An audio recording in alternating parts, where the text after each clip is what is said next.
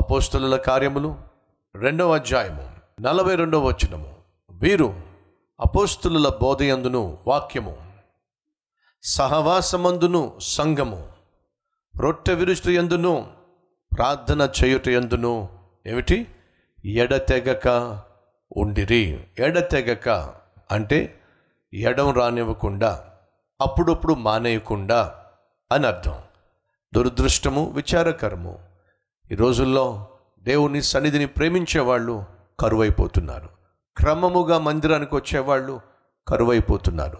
క్రమముగా ప్రార్థన చేసేవాళ్ళు క్రమముగా వాక్యం వినేవాళ్ళు క్రమముగా ప్రభు బలలో పాల్పంచుకునేవాళ్ళు కరువైపోతున్నారు. అది వాస్తవం. ఇదంతా ఎందుకు చెప్తున్నానో తెలుసా మీకు?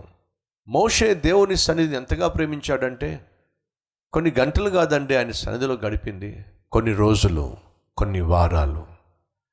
దేవుని సన్నిధికి వెళ్ళాడయ్యా అంటే అలాగే వారాలు గడిచిపోయేవి.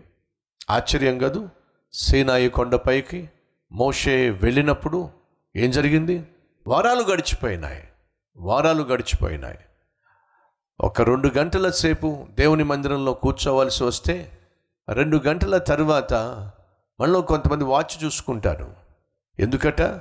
ఎప్పుడైపోతుందా అని చెప్పి. సహోదరి సహోదరులు మోషే దేవుని సన్నిధిని బహుగా ప్రేమించాడు.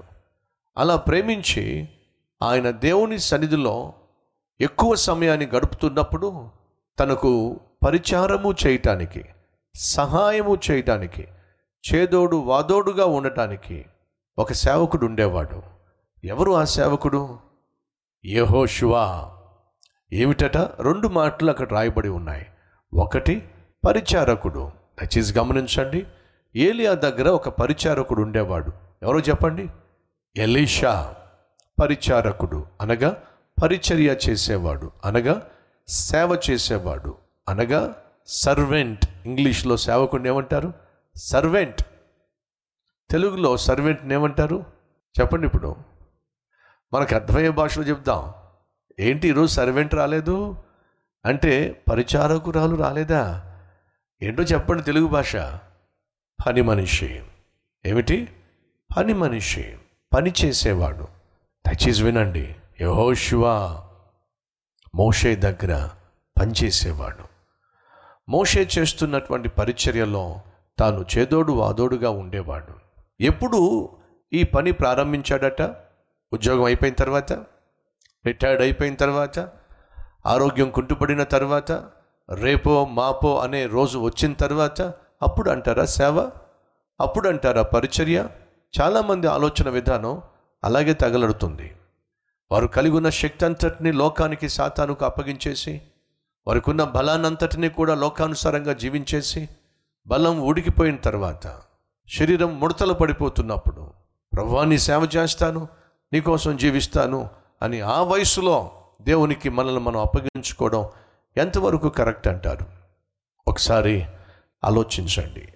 యహోశివ పడుచువాడు యవ్వనస్తుడు అని బైబిల్ సెలవిస్తుంది. యవ్వన ప్రాయంలో దాసుని స్వరూపం ధరించటం యవ్వన ప్రాయంలో పరిచర్యలో పాల్పంచుకోవడం యవ్వన ప్రాయంలో దేవుని సేవకుడైనటువంటి మోషే దగ్గర మోషే కావలసినటువంటి ఏ లోటు లేకుండా చూసేటటువంటి బాధ్యతను తను తీసుకున్నాడు. యవన ప్రాయంలో సేవ చేయటం యవన ప్రాయంలో పరిచర్య చేయటం యవన ప్రాయంలో పరిచర్యలో పాల్పంచుకోవటం ప్రభువుకు సేవ ప్రభు సేవ చేయటం మహా గొప్ప భాగ్యం. బైబిల్ సెలవిస్తుంది యవన యవన కాలమున పుట్టినవాడు బలవంతుని చేతిలో బాణం వంటివాడు. యవన కాలమున కాడిమోయుట నరునికి మేలో ఈరోజు ఈ సంఘము ఈ అద్భుతమైన సంఘంగా ప్రపంచంలో ఉన్న సంఘాలను ప్రభావితం చేసే సంఘంగా దేవుడి సంఘాన్ని ఇంతగా దీవించాడు అంటే కారణం తెలుసా?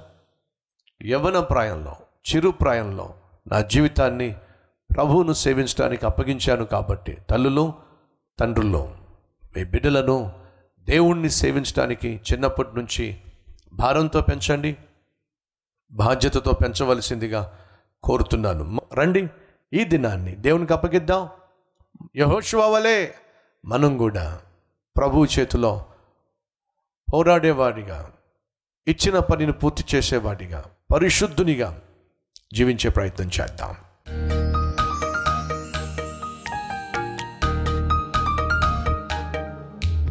మహాపరిశుద్ధుడు అయిన ప్రేమ కలిగిన తండ్రి పనోడు నాయన పడుచువాడు నాయన కానీ తను పనివాడైనా పరిచారకుడైనా పడుచువాడైనా నిన్ను బహుగా మెప్పించాడు ఎందుకంటే పరిశుద్ధంగా జీవించాడు నాయన. నీ సన్నిధిని ప్రేమించాడు నాయన. నీ సన్నిధిలోనే ఎక్కువ సమయం గడిపాడు నాయన. ఈరోజు ఈ అంచె దినాల్లో నీ సన్నిధిలో సమయం గడిపే ఆశ ఆసక్తి ఆతృత కరువైపోతుంది నాయన. ఇంట్లోనే కూర్చుని ఆరాధించవచ్చు ఇంట్లోనే కూర్చుని సేవించవచ్చు ఇంట్లోనే కూర్చుని పూజించవచ్చు అనే తత్వము నాయన వచ్చేస్తున్న ఈ రోజుల్లో. యహోశివ నువ్విచ్చిన పనంతటినీ కూడా పరిపూర్ణంగా చేసేశాడు నాయన. అట్టి ఆత్మీయత మాకు దయచేయండి.